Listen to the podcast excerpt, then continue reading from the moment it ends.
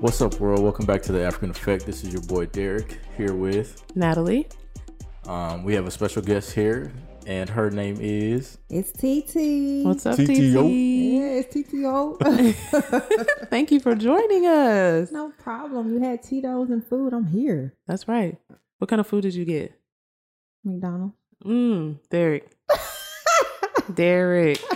Derrick is in charge of the food, y'all, and he got her McDonald's. Look, first of all, anyone who knows me, I don't eat McDonald's. I don't That's even a let my kids eat McDonald's. Oh, okay, well, you don't let the kids eat McDonald's, okay? But you don't eat McDonald's? No.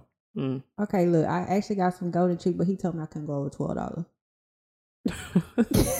I'm gonna have to call TT out because before we recorded, she said 15. Now she said, Oh, well, 12. y'all you can't. already You're not gonna play. over-recorded You're not there. gonna play my co-host like that. Uh Y'all already recorded that. Exactly. Just like I said, she's gonna be popping that goddamn dick. You're not gonna play my co-host. Nope. Nah. So uh, we have TT here today, and um, today is a pretty special episode uh, because we want to touch on something that we think is very important, something that um, is prevalent in the African community as well as the African American community, and that is uh, mental health, um, which is a huge, huge, huge thing. And so, um, TT, you know Derrick, right? You guys are friends. Um, how long have you guys known each other? Um, about eight years now. Dang, okay. It's a long time.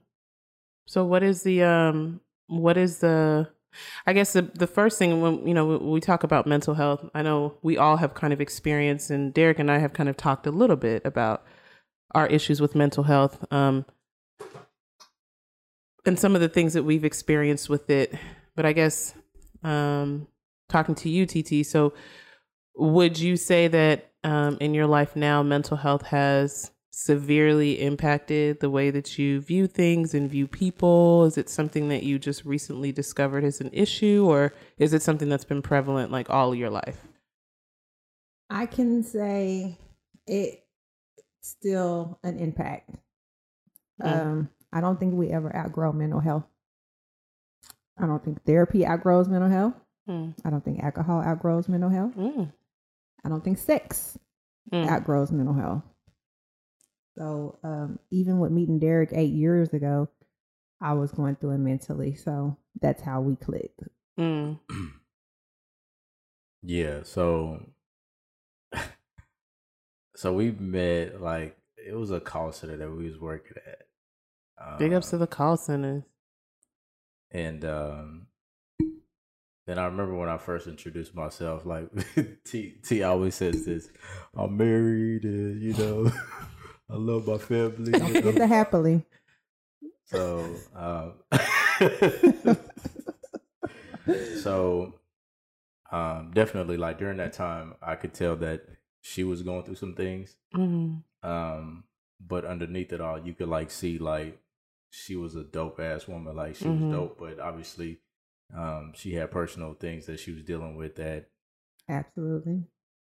it, it was like affecting her day to day movement. Mm. You know, so So what is it? And you know, I guess I'll, I'll ask, and you know, forgive me for being too intrusive, but a lot of the things that you mentioned about outgrowing mental health, you said alcohol, you said sex, you said therapy. Those are all, with the exception of therapy, those two are kind of like coping mechanisms, right? So when did you, when would you feel like you identified that you were using coping mechanisms and they weren't healthy? Was it a particular situation that maybe precipitated the drinking or the sex or the drug, whatever, whatever's going on. Uh, absolutely. Yes. So I can say um, about a year ago, uh, probably not even fully a year, I recognized that I was coping with alcohol Mm. and street drugs Mm, to deal with a death. mm, So it was very close to me. It was my child's father. In fact, it was the same guy I used to talk to Derrick about when we worked eight years ago. wow. yep. So um after he passed away, I felt like this is your last chance. You gotta Mm. live. You gotta do things that you never thought you were gonna be able to do. So I started going out more. And of course I'm interested in women. Sometimes man, it depends on what I want to feel on that night. Right. Uh, so Who's getting on um, my nerves today? it Oh, he is. All right, Let me go to Yeah. her. Yep. But that death also made me understand that I'm more interested in women and more than so than men. I was just using men to cope. hmm That's interesting. Yeah. Um How so did the death? How did, that yeah, death I'm make you as to realize How that? did that make you Mhm. realize that? That's interesting. um it made me realize to be myself. I Mm. was being with a man for society, Mm. for my children. I thought living in a same sex household or being with the same sex would influence them. And I Mm. didn't want to be an influencer. I wanted them to have the white fence, Mm. the big house, the mom and dad, something I didn't grow up with, something society said we're supposed to have. So that's when I realized that I'm more into women than I am men. So would you say like that that identity or lack of identity um or the, maybe that identity crisis, right? Like having to be in a relationship or not having to be but wanting to be in a relationship with a man for the purposes of your children but really desiring something else. Do you think that that help that that um contributed to your mental health I don't want to say crisis because I'm not going to speak for you, but your mental health um, issues at that time. I felt like I lost the man I was supposed to be with. Mm. So with that happening, I had to uh, figure out okay. So to fast to rewind, I was with this man. I had a child with this man. I confided Derrick when we started working eight years ago. He helped me through that situation because we were going through a separation. We had a child. I didn't know how to deal with us co-parenting. So he helped me through that situation verbally. Um, so fast forward to get over that man, I got under another one. Mm. So that's why I say sex doesn't help with the mental Mm. coping Right. because I end up being in a five year useless relationship Mm. back and forth. So after that relationship, I realized I like women. hmm I was with a man just to be with a man. I Mhm. had sex with him just to have sex with him. I wasn't pleasured. Mm. So I got with a woman and I noticed that I can confine more in a woman. I can connect more with a woman. A woman understands me more hmm mentally. A man, I would have to say, hey, can you go do this at 1 p.m., not 1.30, and be back by 2 o'clock? A woman, I can say, hey, we need to be there at 1 p.m. and we need to come back at 2. We're gone at 12.30. So it was easier on you to be with a woman, but you still, I'm sure, I'm sure you still, and not to take away from anything that you said, but I'm sure that you were that even with being with a woman, you were still finding yourself dealing with some mental health issues. Um, was there ever a point where you felt like, um, and I asked this question just honestly, was there ever a point where you felt like this, this life or this period of time that I'm going through is too much and I gotta, I gotta get out of here? Yeah, like I was saying, um, after I lost my child's father last Mhm. year, um, I was dealing with multiple women at a time.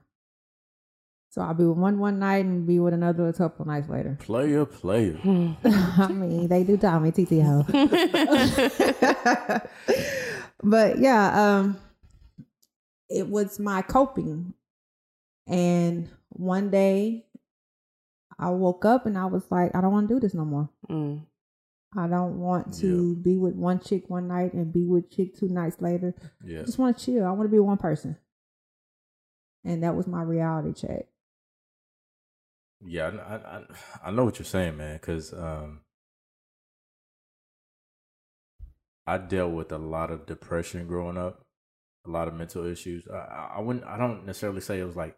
I guess I had like mental issues. I, I don't know, but it was a lot of depression for me growing up because the depression that I dealt with related to my parents' relationship. But what did Yeah. your parents say? Don't bring, don't take what? Don't talk about my business outside my house. Right. Um, and typically we didn't, especially like in the African community. Like depression is not a thing. Mm-mm. You can't talk about depression. You bring that to your mom or your dad. They're. You got like, to get your ass whooped. they're like, what is depression? Like, what do you mean? Like, Mhm. that you're. That like that's crazy. Like that's just a spiritual thing, right? But It's the devil. It's it's real though, Like it's a it's a real life experience. Like and it's a real life emotion that that you go through. And so for me, it was like seeing like the um, toxic relationship and like it You seemed like your it, parents, huh? between your parents, the Yes, toxic. Okay. yes. And so it seemed like it, what was more important was um, the image, Okay. right, versus what actually mattered. You know, like the uh, mental stability, like the emotional stability, all of those things. So, um, I think that that's and not to cut you off, but I think that that is one of the one of the things that it's important to acknowledge. So I think you know with this podcast, or at least with some of the things we talk about, we try to find some parallels between the African community and the African American community. And what I'm hearing is that you know in your household growing up, and even in your household, and even in my household growing up. Mental health or issues of mental health were swept under the rug. They weren't Yep. acknowledged, and it was just kind We of like, talk "Don't talk about about it." hmm And if you're you're having an issue, you just need to be quiet and don't say anything about it and just kind of struggle in silence. And that's definitely something that I also experienced um, growing up. I don't think that my parents necessarily said don't talk about it, but they did not. Ne- and unknowingly, they, They didn't didn't, really acknowledge it. welcome an environment Right. that was conducive for me to talk about it. So, what do you do when that happens? Especially if you're a teenager, you're a young person growing up, you go outside the home you meet you maybe get bad friends or you maybe start to hang around the wrong people that actually seem like they care about what you're going through and it starts a really bad cycle of bad decision making um you know doing bad things coping mechanisms getting into alcohol getting into drugs. Um you know and I'll be very honest I think I'll start with the vulnerable talk. My sister my parents got divorced and um you know we didn't really gr- grow up in um, a household that was like that white picket fence and no it was a very toxic environment. While my siblings and i my brothers and i were able to find outlets that were positive. Like you know we were really heavy in school. We were playing a lot of sports. We were just kind of trying to keep ourselves busy so we didn't have to think about it. My sister unfortunately went the opposite way. So she was she you know she couldn't find the help she needed at home. So she went to go talk to people outside the home and started doing drugs started drinking running the streets. Like she was just she's gone. Um and to this day we still have a hard time contacting her. We don't know you know exactly where she is. Um and because we're african the initial thing that happened when she started to act out was oh she's she's a bad apple. Oh she's crazy. Oh she you but know let me ask you this: When did you learn that African Americans or Africans? Use the word depression? after my dad died. So, us growing up, we didn't know that term. hmm We didn't know that that was something that even existed. Yeah, and we didn't and that's the thing is like it wasn't until later on in life that I for a while and I felt really bad about this. I used to you know, chastise my sister, blame her for her behavior and I would say, you know, just snap out of it. Like what's wrong with you? Why are you behaving this way? Until I got older and I realized that I I actually didn't do the right thing. Had I known what I know now, and these are the kinds of things that we should be talking to our children about. Had I known what I know now, I would have empathized with her. I would have reached out to her and said, you know, I don't know what's going on. I know you may not be taking this divorce between our parents the same way that, that I am or the same way my siblings are, but you need help. Instead, like we pushed her further away because we made her feel like she was crazy when in reality she was just trying to cope. Could we add anxiety to that? Absolutely. Anxiety, yeah, Yeah, for sure. because to be honest, I have anxiety pills. Hmm. I don't have depression. I was given depression pills one time before, but I never took them because I read all the side effects. But the anxiety pills help me sleep. Mm. So I do take those because I feel like depression is also thoughts that run through our minds that we can't deplete Mm. until we get past them. And to me, life is a is on a repeat cycle like a washing machine. So it's like we start that cycle, we run it, but if you stop it in the middle, your clothes aren't clean, right? Mm. So that means whatever we're going through, has not been cleansed or has not been processed. We stopped it in the process, right? So we would have to restart that load to re-cleanse. And that's how I look at life sometimes. It's a cycle. So we're going through things, we're reliving what do they call it? Um, deja vu. Mm. We're living we're reliving things that we've already possibly been through to see how we're going to change the scenario or how we're going to deal with it this time around. So, with your sister and your situation, how do you think you would deal with her coming to you now? Hey, I have this drug problem. I'm dealing with mom and dad divorce. That's always been the impact because I also have an aunt that's on drugs Mm. and I've tried to help her multiple times. Mhm. The last straw was last year. I went through all this stuff last year. She was living with me. Um, she ended up stealing a package off of the next door neighbors. Mm. Mind you, I'm a homeowner. Mhm. So these are neighbors I might have to live with, Right. what, 30 years? Mhm. hmm So I attacked her because you're messing with my. You attacked her physically. Yes. Mm. PT said yes. Yes. She's probably like 260, 70 pounds, five, five. Uh-huh. I grabbed her by the neck and was like, you know, why are you doing this? You're messing Mm. with my living arrangements. You're you can mess up whatever we have going, and I'll have this feud with this neighbor for the next thirty years. So I had to physically get with her, and n- now I realize it's not her Mm. it's what she went through. She was physically, um, sexually, uh, um, what do you want? abused, or Abused as a misused. child. Mhm. Mm. As a child, um, we don't know who did it. We don't know if it's the truth, or we don't know if it's a lie. But the story I was told is she was living with us as a child because she was sexually abused. So this actually, even though she's seven years older than me, she grew up as a sister to me. Mm. So I took it upon myself to bring her in my home last year. And she stole out of my daughter's purse. Mm. She went to jail. She stole from Yeah, I remember you telling me Yeah. about your um your aunt staying Yeah, with you or she- whatever. She did a lot of things. I bonded her out of jail. Every time she did something, I tried to cover her because this is not just my aunt, this is my sister. I grew up with her in the home. We brought her into her, our home when I was a little girl. So we didn't grow up as aunties, you know, auntie niece. We grew up as Mhm. sister Mm-hmm. you know um so i realize now and what you just stated is Mhm. that it, it's not her it's that drug Mm-hmm. she copes with that drug and so that drug made her do that not her Right. it wasn't her mental it was that drug and and that unhealed trauma. and the unhealed trauma Mhm. and and it's like i also have trauma i also had someone try to do stuff to me sexually but i didn't cope with drugs I Mm. cope with like I could say my issue when I sat down and went. I finally went to a therapist last year. And Okay, last year. Yeah, So what made I went. you? I went a couple of years before that, but I stopped going. Um, why'd you stop going? Because I don't want to hear the truth. Mm. Who wants to hear the truth about what they're going through? Mm. So I, I was with my child's father at the time, and his name is Michael. And I started going to therapy then because I'm thinking our relationship is being ruined because of me. I'm doing this. So I went to therapy for him basically. Mm. The only thing I could talk about was him and, our not for- relationship. and not for you. Yeah, that was an out for me. I was that was a way for me to talk about him without me talking to him, Mm. which I should have did. I should have sat down and talked to him. Right. But you we didn't grow up with that. We didn't grow up with mommy and daddy in the house. I grew up with mama in the house with different niggas coming in and out. Can I say that?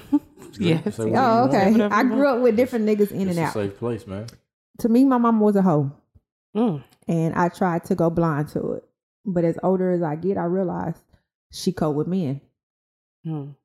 So of Do you course, know? And you don't have to tell us, obviously, because that's very personal. But do you know her history now? Like her growing she up. She was sexually abused as Mm, well, okay. supposedly Mm. by her father, Oh, there we God go. damn. There we go. and he was paying her.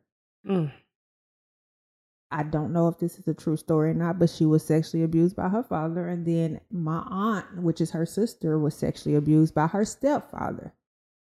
Mm. I don't know the truth behind any of this. hmm But when I do speak to my grandmother, she tells me that my mom willingly slept with her father. That she felt like she was competing with her own daughter. in her household. Wait, wait, wait. Time out, time out. You said your mom what? Your grandmother My says grandmother told me that she felt like she was competing with her own daughter in her household for her man. for her man, her Fucking father. jeez. That's crazy. Like, That's crazy. that's heavy shit. that is crazy. It's deep. And imagine your grandmother confiding in you and telling you this. Like, do you like? Do you see how how deep that shit runs? Like, how far that It goes, shit runs? it like, goes way above us, and, and it's just And it it's goes a- from generation to generation to generation. generation. I, I think that you know one the first the thing that strikes me with that is as a parent, right? If my child is doing anything or engaging in any activity that is not appropriate, I'm not thinking, "Oh, I'm competing with my daughter for my man." Why me- is my, why is that man even still in the household? Let me interrupt you for a second. I have a coworker that I was very close with. I do not speak with her now. Um, due to what she was going through, I didn't know how to help her. So I decided to distance myself, which probably was the wrong thing to do, but I had to do what was right for me at the time. Right. Um, she was married to a man and come to find out he was physically abusing her daughter. And she actually the daughter came out and said, Well, if you was pleasing him, he wouldn't have came to me. Oh my god. Um, so this is not just Wow. something oh that god. we think is happening is not happening. It He happens was actually lot. buying her things and giving her money. And once the separation happened, the man went to jail. And now she's a single mom trying to take care of these kids and struggling. She said, Well, I wish I would have never said anything because and now we wouldn't like be in the one of my situation biggest we're in. fears as being Mm. a father and being divorced Hmm. is being You don't know who's gonna be around your child. Exactly, yo. Mhm. And that drop and that was like one of the things that kept me from like pulling that trigger and saying like, look, we need to go our separate ways because I was constantly thinking about their well-being. Mm-hmm. Like the thought of another man coming into the picture. Like I, I understand like it's, it has nothing to do with their mom like being with a man like and being happy it has nothing to do with that. It is the safety of my kids. It is their mental peace, their emotional peace, and especially they are girls, Mm-hmm. and girls are a lot more fragile. And I understand because I have four girls. So, So- imagine me wanting to date a man and scared to have a man in my house. Like that Mhm. makes me sick to my stomach, man. And Like, I used, I'm your scared to have a man I in my for Yeah, house. I could. I would too. With all of that trauma, it seems But- like it's generational issues, and even with friends, it seems like you can't escape it. I would be terrified to have a man in my house too. But if you look on social media and read some of the articles that they don't put on the news, Mm. you can't even have a woman in your house either. You And can't. you can't trust Anyone, and for and for me having a boy, I remember back in the day, you know, we used to think that this kind of thing only happened to girls, little girls, and mm-hmm. now we know that it happens to little boys too. So oh yeah, the fear for me, even just putting him in daycare, because I, I remember reading a story about a daycare worker that was taking kids into the closet. And I'm like, okay. no. Imagine having a 13 year old knock on your door asking your son to come outside and he doing the splits. And you trying to figure out, should I let my son go outside with him? Because he may expose him to things that he's not prepared for. See, all of this is just speaks to, I think, not just, I, I think it's very prevalent in the black community because a lot of these things are happening more often than we know about because we are still living under that don't ask, don't tell mentality with the black community. And I think that that, you know, not just sexual molestation or sexual abuse, but mental health, um, all of that falls under that category. And it's time to kind of, it's time to stop doing that. You It have to really break the barrier. And I, you know, another situation I think is that's spe- look, I might get some heat for this, but I don't care. It needs to be discussed. A family friend of ours, um, f- football, big time football, was supposed to go to the NFL. I mean, he was amazing, amazing player, um, and uh, a receiver, and um, Hmm. he uh, just one one one one week or something or whatever. We found out that he had came back to Austin because I'm originally from Austin. Um, and we were like, what happened? You know, we thought that he was going to go to the NFL, get drafted. Nobody said anything. They just said, well, he just didn't want to play football anymore, which is so bizarre because that's all he's done all his life. And like he decided his life before. Yeah, and then like a year later, you know, where this is after my dad died. So after my dad died, we were spending a lot of time together as a family. I get a text message from one of my best friends, and she's like, "Hey, your uh, your cousin slash family friend is on the news," and I'm like, "What?" So He she's no. So she sends me his name. And so I Google his name and I see that he murdered his sister. And I was like, what? And I knew his sister because his sister was a part of like my wedding and stuff. And very, they were very close. Like they had a good relationship. Wait a I'm minute, like, wait a minute, wait a minute. hold on, let me, let me, hold on. Watch. And so then I'm like, huh? So I'm looking and I say it out loud. I'm like, hey, so and so, they're saying so and so murdered his sister. And everyone in my household was like, what? That has to be fake news. So we start Googling it. We get on Instagram, we start to see it flood through. And so it's a true thing. So as the weeks go by, we get more details on the story. And he had um he had to have been like a schizophrenic and he had mental health issues and that's why he didn't go to the NFL. Um, and his family did not um, openly discuss it. They kind of kept it to themselves. And so one day he had a mental break and he, his sister, who he loved so much because he loved his sister, obviously said that, you know, the devil told him to do it. And he literally mutilated her body. I mean, he, he stabbed her so much that like her eyes were out of her socket. So, did they do a mental evaluation before they go into the NFL? hmm Whenever you Yeah. exhibit certain behavior, have to. I didn't yeah. that. Hmm hmm And so I'm assuming that what happened, I don't know for sure. I'm assuming that what happened is that, you know, that is kind of what triggered, like, okay, something is wrong. And instead of addressing it, I think they rather just pulled him out, which is, I can understand that. You know, you want to protect your child, but you see how dangerous it can be Yeah. to not address mental health because you are literally risking people's lives. I have a question about this. hmm So, do what what type of relationship relationship do you think him and his sister had? They were really close. Like They had a- close? They, no, they had a good relationship. They were like sibling, like close siblings, like how I am with my brother. now. You know, with what we're just speaking about, fathers, daughters, can they go as far as brothers, sisters? What type of No, I relationship don't do think you it have was where that. you murder your sister? No, but it's it was his mental. He was a schizophrenic at at some at, and when you're unmedicated, right? You don't see people that you love as people that you love. I think that was protection for her. I don't think so. He was protecting her from whatever he. So he killed her. So he killed her. No. he protected her. No, no, he no. took her with her. You said that was his. He's still alive. I mean, but he's not gonna be alive for long. Well, That's he's a murder, right? no, So- he's in. He's he's obviously it's mental health, so he's going to be in the state hospital for I look at it like indefinite this. amount. We protect the ones we don't want to be um, exposed to what we went through.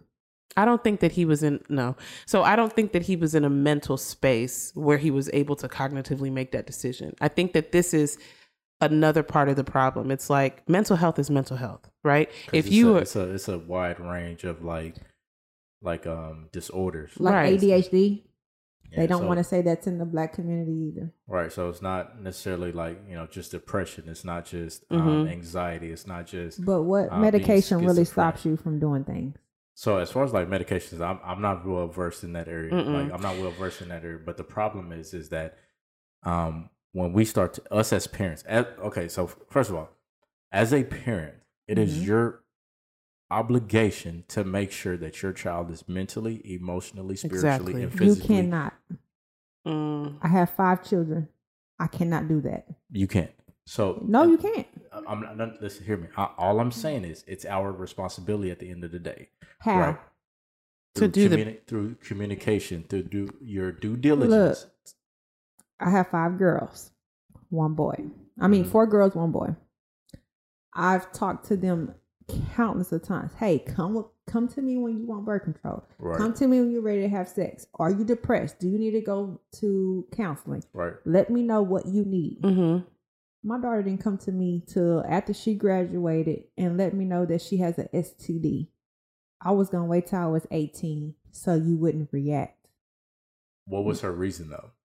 So I re- wouldn't think about what she She, just thought said. I was going to do something to her. Why would she was think gonna- Why would that? she Why think would she think that? Because I was I was hard on them. I was I was hard on them in the beginning, but I was like I didn't want you to make the same mistakes I did. I was she a teenage did they mom. did they know and i'm not trying to blame you but i'm just saying when you attacked your um your aunt did they know that you attacked her because she stole they knew I got emancipated at 16 and divorced my mother as a parent. I left that household. I emancipation basically means you're divorcing your parent Right. as Right.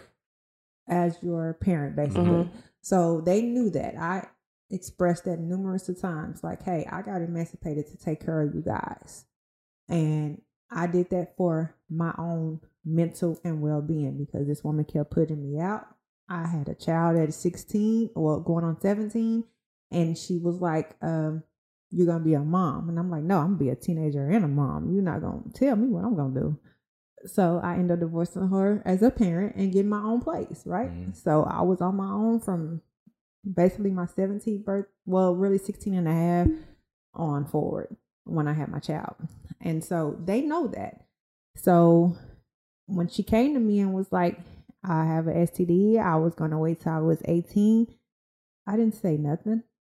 I got my purse. I said, You got money? She said, Yep. I took her to the clinic. When I talked to her later on, she was like, I wasn't expecting that. I said, What were you expecting? She was like, I was expecting you to go off on me, put me out, go, you know, hit me, whatever. I'm like, No.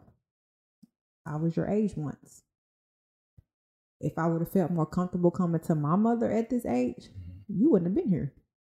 You know what I'm saying? Mhm. You you wouldn't have been here, and your four siblings probably wouldn't have been here. I probably would have been a free hoe. You know what I'm saying?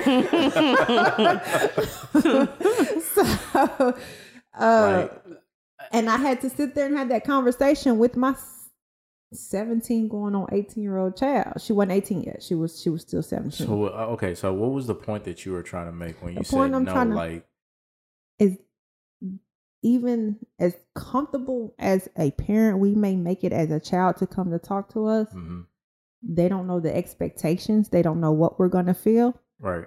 and they're going to still fear us. but I think that's Well, why you. But I, Go okay, so I- I'm sorry, I don't mean to No, cut you off. So. I think that our actions also matters. Mm-hmm. Mm-hmm. They pay attention to the things that we say, mm-hmm. the things that we say to them, Mm-hmm. about them, around them, and the things that we involve them in. Like, oh well, so they know I'm ignorant. Huh? They know I'm ignorant. So okay, so for exactly, so exactly, so you know they're paying attention to that. they they pay So- attention to that, but I've also made it clear, and I'm and even with my partner, my ex partner, hmm she even has a problem with the way that my children are um, very open. They're very open. They speak how they want to speak, and I Because allow, you allow it. that, you I give them that allow space, that. right? I give them, hey, if you feel like ABC, you come tell me ABC. I don't care. And the way that that person grew up, let's go back to the way they grew up. They Mhm. grew up with mom and dad living in separate house, households. They grew up with um, not being able to accept the gay community. Their parents is way older than mine. So her parents is basically my grandma parents' age. So they don't accept that gay community. They don't Okay. accept anything gay. They don't like it. Which is fair. I mean, like they don't have to, They don't Right. have to. No, They that that's the era to. they grew up in. right? We grew up in a different era. So with that being said, is when my children speak out and say something to her, Mm-hmm. she didn't grow up that way. It's disrespectful. Right. When my children say it to me, I love it because they're Why? coming to me being open and they feel that they can be So open with okay, me. so when you say they're speaking out, how are they speaking out though? Um. So Like what what is the like the intent? What is and, and okay. So I'll give you one like does it come off as di- like so think about it like if you're in if you're in a relationship with someone right Mhm. who grew and you have to be mindful of this that Right. you grew up in that they grew up in a household where like there are strict boundaries there are Right. boundaries as to how Like you you did. communicate huh like you did. Yeah, you grew up in a strict house. You grew up in a strict Mhm. household. very fucking strict Yeah. yeah. yeah so with that understanding Uh huh. you have to be okay and understand like this like she's not going this individual's not going to receive it the same way that i'm receiving it because for me it's like yeah i want my babies to come talk to me hmm i don't care as long as i get it just talk to me But where do you draw the line of disrespect? That's where the mental issues come in at. so I'm that's where tell you you have now the, that's so that's where you, so that's where you have the because we're not able to express spouse. ourselves. so that's where you have the conversation with your spouse okay so if you don't like it this way how would you like for us to address their issues But Would that you- that goes ahead. back to what we were saying. That's where the mental issues come in at because For we're who? not for African Americans, for Africans, period. We're not able to express the our express ourselves the way that we think we can that- because the way that we may have come off is disrespectful to some people. right They didn't grow up Right. like that. i see what you're saying so that's where a lot of mental issues comes in because we bottle it in and so we go to our coping Couple alcohol. Yeah. sex. But I think that Partners. it's but I think that when you're talking about children and you're talking about like lifestyle, like we all know, the way that I grew up, um, I I know the way that I grew up. I know what was disrespectful to my parents and what wasn't. But I also know the effects of that that it had on me. So I don't produce that environment for my son. You know what I'm saying? Just like I know what it's like to grow up in a toxic household where my parents didn't necessarily get along. So I would never put my child through that. I think that, you know, as a parent, there are always going to be certain things that you don't want to necessarily hear, right? And certain things that you don't want to necessarily think about your children doing. But I have to think in my mind when I think about like my son now, I know he's just a baby, but I think about would I rather he, my son come to me and tell me, "Hey mom, I'm having sex," which is something I don't want to hear. or would I or would I rather he's gonna be clapping cheeks. Stop it. Or would I or would I rather a girl call my call my phone Say and say, pregnant? "Hey, I'm pregnant by your son." Like what would I rather hear? You would rather Like I would rather my child come to me no matter how uncomfortable it is and I think that even though I didn't grow up like that, like to, to in my household that would be disrespectful to Mm-hmm. my parents cuz even when I got pregnant I was like, "Oh my god, how do I tell them?" And I was grown.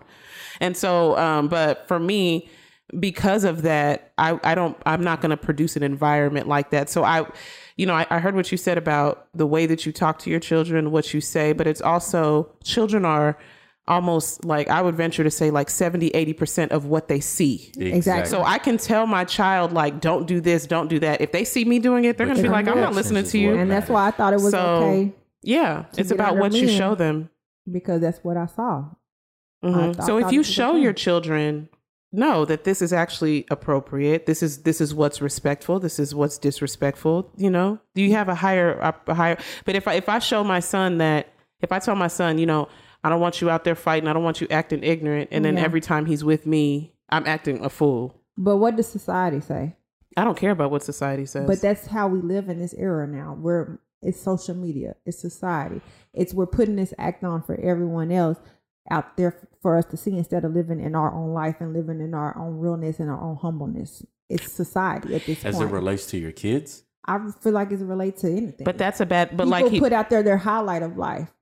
You know what I'm saying? Like we No. don't know. We don't see. You wouldn't get online and express, "Hey, my child just came to me and she's such and such such and such age and she just had an STD." You wouldn't get Mhm. online and put that, right? Right, of You'll put not. that picture of you at the beach. maybe Well- i might or might not Because you'll put that big picture of you in the bathroom. You'll put that picture of you somewhere else, but you wouldn't put your reality out there. right? You're so yeah. Like anybody would like. I think that's one of those things that we don't have to like speak on. Like, is common But that's sense where says the like- mental shit come from too right, as well. But, but common sense is like obviously because we're in, we live in a society where people like to prey on people and take advantage of people's flaws and like shortcomings. right? Yes, common sense says don't post things like that that would. But we're Uh, covering it up. No, no, no. It's not necessarily that you're covering it up. Mm-mm. Not like everyone should have access to you. Oh, absolutely. Everyone Hallelujah. should not have access to you. Right. But They we shouldn't. cover up what's real. You're not necessarily covering it up. I wish So- I could meet somebody in the real life or online that could be straight and real with me about everything and verse com- then covering it up. So I will say I will speak to what she said. So one of the most um and, and I'm not gonna I'm not gonna say that everybody should do this, but there's a pastor that I listen to. His name is um, Alistair Begg, and I remember driving to work when I was going to work. This is pre-pandemic, and listening to a sermon um, during the Christmas time that he that he gave, and it speaks to similarly what she's talking about, and I can understand what she's saying. He was saying that you know um, he gets a lot of cards from people, obviously, as a pastor over the Christmas time. And a lot of what they those cards talk about is they kind of give accolades to their children and to their family about what's going on. You know, my child is, you know, a scholar at this school. My child is this. My child is that. And he was like, you know, I know these families and I know in reality that that's not what's happening. And he said that one of the things that Christians do, and I'm not going to make this a religious thing, I'm just spot talking about this, but he said one of the things that Christians do is they, uh, his experience is that they will put on a facade and they will make everything Right. seem like it's okay. all And he said, but this is what he said that stuck with me. He said, Your truth, your vulnerability about how bad things are could save your brother or your sister sitting next to you. Thank you. So he said, imagine you're going through something, right? And your friend is, t- is talking about how good things are. You feel even worse about yourself. And you cover but up he what you're said, going But he said, imagine going through something and your friend is like, you know what? I'm going through it too. Situation. So You know? That's that's life right there. Like if we could meet somebody that was understanding and going through the same situation instead of covering up being in Miami Mhm. with that picture. I don't think social media is a platform to do And it. But that- okay, I'll- I I'll take trying- out and that was social my media. point, and that was the I'll- point that I was trying Yeah. to make. Is that I But- I'm with you. I understand the point that you were trying to make, but and I the only reason like why I'm making that point, and not to interrupt you, is the only point. Reason, the only reason why I'm making that point is because that's me. Mm. I'm dead in the inside. I have no emotions right now. I don't feel, Mm. but I can get on TikTok and make a video and feel good for those two minutes. Hmm.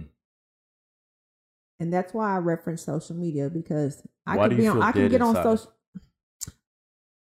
I See, went through can talk ano- to me, I went to Like, I'm your I nigga, went through dog. another Like, mental can breakthrough. So one night, um, I was just going through a most a bunch of emotional. Where you sent me the text Fi- message? Yes. you tried to act like I didn't know what I was talking about. yes, I sent I sent Derrick a text message, and I basically people looked at it as a suicidal note, and it wasn't suicidal. It was my truth.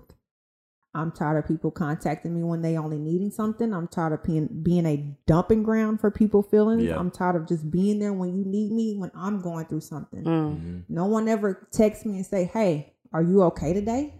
But why would they? I- But but TT, why would they? Whenever you put on TikTok that you all good, Exactly. I can feel good for those two minutes. But no one texts me and say, Hey, I have a friend right now that's texting me about her relationship. She don't give a damn about what I'm going through. She never once said, Hey, you okay today before I bring this to you? but why would she? Whenever you're posting that you all good, because we talk almost every day, Okay. you should know we're going through the same situation.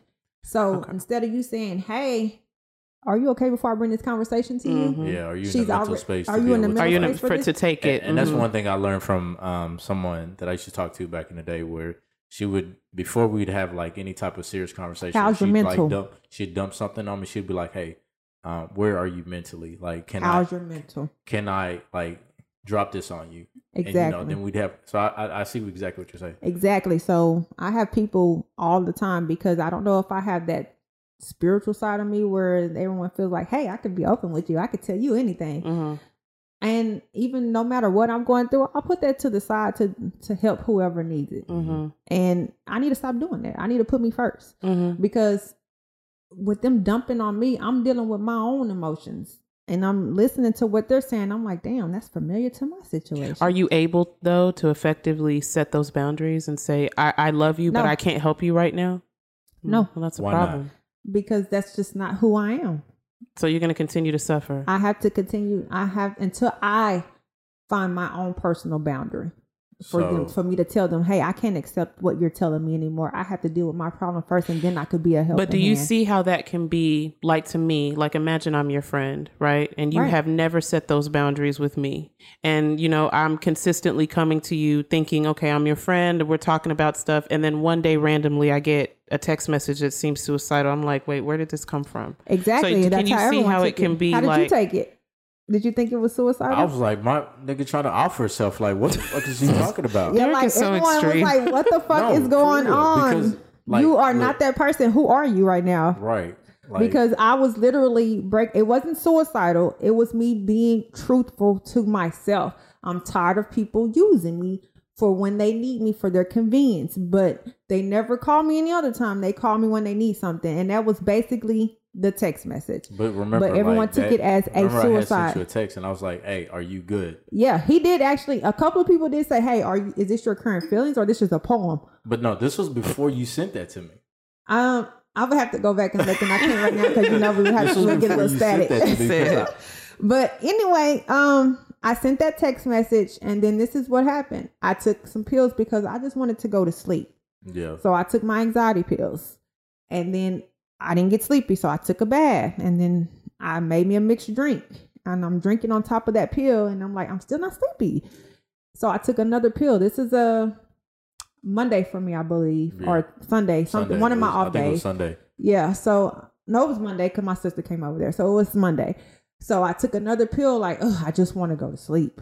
I don't want to deal with nothing right now. I just want to go to sleep. Right. So I took one pill, made me a drink, took another pill, made another drink. Before I went to sleep, I told my kids, come check on me because I didn't feel like myself anymore. I'm like, if something happens to me, call 911. Mm. I knew then it wasn't me no more. It was my spirit, basically. I wasn't in my body. So let me ask this. So understanding that we need help, Yeah. hmm how do we go about it? Because we we seem to have this like when we go through our phases of like depression, anxiety, We covered or up. or whatever. Of course, we cover it up because we don't want people like know, looking at us as like you weak. Like what's wrong with you? But not knowing that this individual that I'm texting or talking to going through something just like me or something worse. And the people I reached out, I only reached out to about four or five people that night. There's people that I know that are familiar with my situation and knew me. hmm So one of y'all were going to save my life or I was going to be gone that night. And it wasn't like, again, it wasn't a suicidal note. Right. It was me expressing myself. right. I just needed someone to hold a conversation with that night so I can get my feelings out. My mm-hmm. therapist wasn't available. And alcohol definitely wasn't helping with that medication.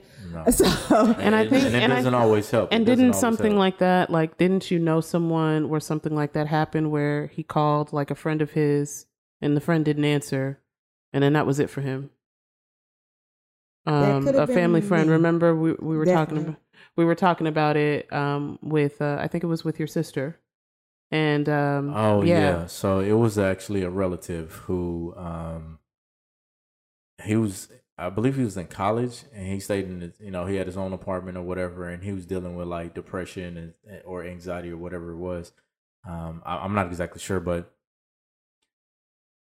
he basically reached out to a friend or some or a family member or Mhm. something and when he realized they weren't answering he took that as a sign as okay so this is this My is my out like this is my sign to go and he took Mhm. his own life he basically Mm. shot himself in the head or whatever Mm. and man, and, but- and that can be anybody that's reaching out to you. You, you Mhm. do not know. And Never know. that's why I say mental health is definitely covered up in the black community with African Americans, with Africans, because we're not at a young age shown that we can express how we feel. Mhm. And so that night, again, when I mixed the medication with the alcohol, uh, I didn't feel like myself. So again, I told my children to come check on me. Mhm. I'm like, if I stop, if something happens to me, call 911. If it wasn't for my children coming back in there, I wouldn't have been here. I had to throw up to come back. And that next morning, I feel like I died that night wow because that next morning when and i'm I just woke now up, hearing about this yeah, I I expressed it to two people. I haven't told anyone else, but I really feel like I died that night.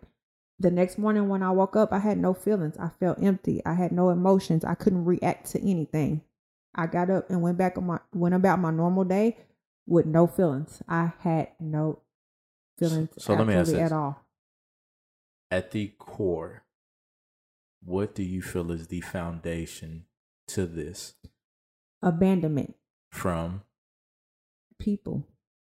From is there a particular person or particular people I believe it comes from my father for one and my Mm. mother second. Because even though she was there, she paid bills, she made sure we were dressed, she wasn't there. I didn't get the love. I didn't get a hug. I didn't get the have a good day at school. I didn't get that. I got a single parent trying to make it for two children. And I got a dad I was chasing after. Every even now as an adult, I still chase after him. I go when I go back home, he's the first person I look for to go see. Because I've always wanted a father. I Father had a figure, right. stepfather, but my mom and them got divorced when I was younger. Um, so we had a split household then, and then eventually she cut him off all the way, so it was just her. But I felt like if my mom would have gave me the love and attention I needed, along with me getting a father to give me the love Mhm. and attention I needed, I wouldn't be in the situations I'm in now. and that's that's what scares me yo being a father is what scares me having two girls You just gotta gotta No. love on them. it and and I'll make sure i do And I'll tell you one thing when I go see my father, even to this day as an adult, even I remember, I will never forget, he was the first one that took me to buy my first training bra. And we went skating. That was my first time remembering doing things with him as a, a young woman. But guess what? It was a woman around. And to this day, it's still another woman around. So this whole growing up phase for me, I'm competing with other women. I want your attention. I want you your one on one time with other women? because it's always a. Excuse me, I was almost about to say fucking, but it's always a fucking woman around. Sometimes I just want to, yeah, I just want to be me and him. I just want me and my daddy. And it's always a woman around, and I feel like I'm competing for that attention and and that knows time. this. Oh yeah, I had that conversation with him a couple months ago, and he mm-hmm. knows that. I, and I told him in his face, I felt like I'm always competing with another woman. It's always a, another woman around or a woman around when I'm just wanting that one-on-one time with my daddy. So there's just never been a time where it's just y'all two. It has been, but then a woman will come by later. It's always been another woman, and then me. They're being they are young parents. They have me as a teenager, and they're looking at me like this can't be your daughter.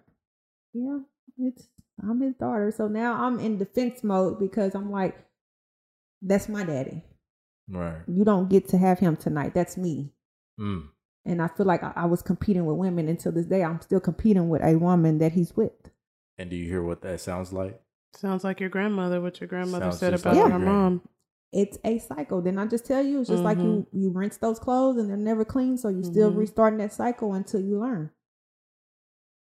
I wanted to kind of um, talk Yeah. about some statistics that I think are like really um, mind boggling, actually. So, um, this was a, a study that was done um, last year. So, um, it says while um, suicidal thoughts and plans are rising, suicidal thoughts, plans, and attempts are rising. Um, amongst young black and african american adults so um, what they say is that they say that while still lower than the overall us population black people aged between the ages of 18 and 35 um, which is pretty much 9.5% um, have had serious thoughts of suicide in 2018 this is the last time it was reported compared to 6% which is 277000 in 2008 so um, that is almost like double the amount of people that have had suicidal thoughts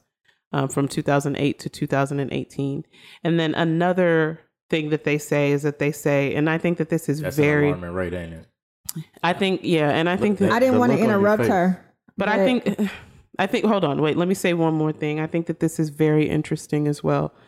Black and African American people living below poverty are twice as likely to report serious psychological distress than those living over 2% of the poverty level. However, those living above 2% of the poverty level almost double the amount of mental health cases than those living below the poverty level. So, what we're saying is, we're saying, or what this study is showing, is that our middle class, comfortable black people do not report mental health issues at the times that those that are below the poverty level do. However, they may have more mental health issues that are prevalent. And so I think it goes back to like the image, right? And that's all it is. Yeah, and you know, overall, I think it's important to say that 13.4% of the US population identifies as black or African American. Of those, 16% reported having a mental illness in the past year. So this is 2020. That is more than the population of Chicago, Houston, and Philadelphia combined. And I can tell you, I didn't know. If, I don't know if I mentioned this in the beginning, but I take nine one one calls all day uh, for a telecommunication center. Um, so eighty five percent of our calls are suicidal, Mm. and we're trying to help locate that suicidal individual. So basically, what they did is they called a suicidal prevention. They called a friend. They posted on social media. I'm going to harm myself, or they're going live cutting themselves, or they're doing something of the sort where we need to intervene and find out where this individual is. So imagine me last week Yeah. Mm. listening to Mm. all these calls Mm. and knowing, like, damn, how could a 13 year old do this? Or how could they feel like this? How could and then I accidentally take pills with Alcohol. alcohol, and now I'm in that. syst- And Was it an I'm accident though? Was it an accident though? It was definitely an accident. I just wanted to go to sleep. Mm, okay, I get it. I was get tired it. of dealing with things mentally. I was. I just wanted to rest. right. Yeah. Like Sunday and Mondays are my days for me. I can listen to all these calls on Saturday about all these suicidals and murders and homicidal.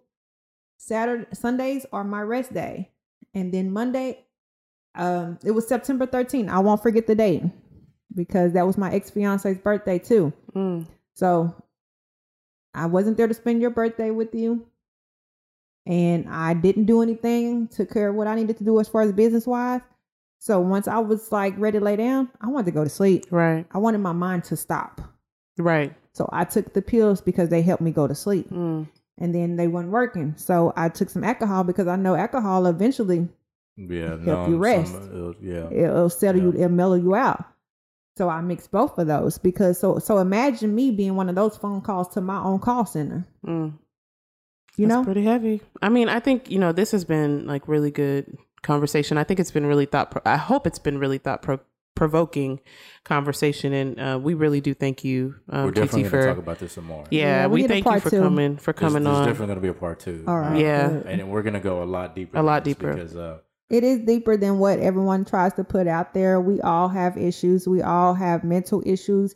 And when you go to a doctor, they're not trying to hear your mental issues. They're trying to subscribe you something. especially within the black community. We have to be very careful of that. hmm And so now that I know I can't mix those pills with alcohols, I haven't Don't took do those it. pills yet. I haven't took those pills since September 13th. And I will not. I will just take my regular P hymns or whatever. Yeah. Right. But now that I know that it has that type of effect where I don't know what I'm doing, Mm. like when my sister had to come over there and like, hey, get in the tub, put this on, do this, do this. Like I had to be walked through, and I just when I knew I have a video, and maybe we could play it next time we're on. Um, but I basically told my kids, hey, if something happened to me, call nine one one. So imagine your kids hearing that video, but we're online. Like again, this past week I've been online making TikToks and looking happy and all that and stuff. But in the inside, I'm on not the who I'm you- supposed you to tear be. up. Yeah. Yeah, I'm tearing up in the inside. I'm not. I'm not as humble. I was just living in that highlight for the moment. That's Right. why I say social media also impacts your living at this point because back then we didn't have social media. We didn't. we didn't. You had to also- deal with your truth. You had to deal with your truth. Now we don't have to deal with. it. I can cover it Or up. Maybe hide a it. TikTok video. or hide it. You deal with it or you hide it. Well, there are a ton of resources um, that um, are available to people um, in the Black community, um, specifically just because of that healthcare disparity that we have. So there are a ton of resources available to um, African Americans and Black people um, that we can talk about and certainly post. And again, I think that I mentioned that I'll mention this again. If there's anybody that has any questions about health insurance or access to some of these resources, please reach out to me. Pretty well versed in the in that area, and when we can we can help you get some help. So Yeah, for sure. Um, until next time, y'all, uh, be safe and peace. bye, y'all.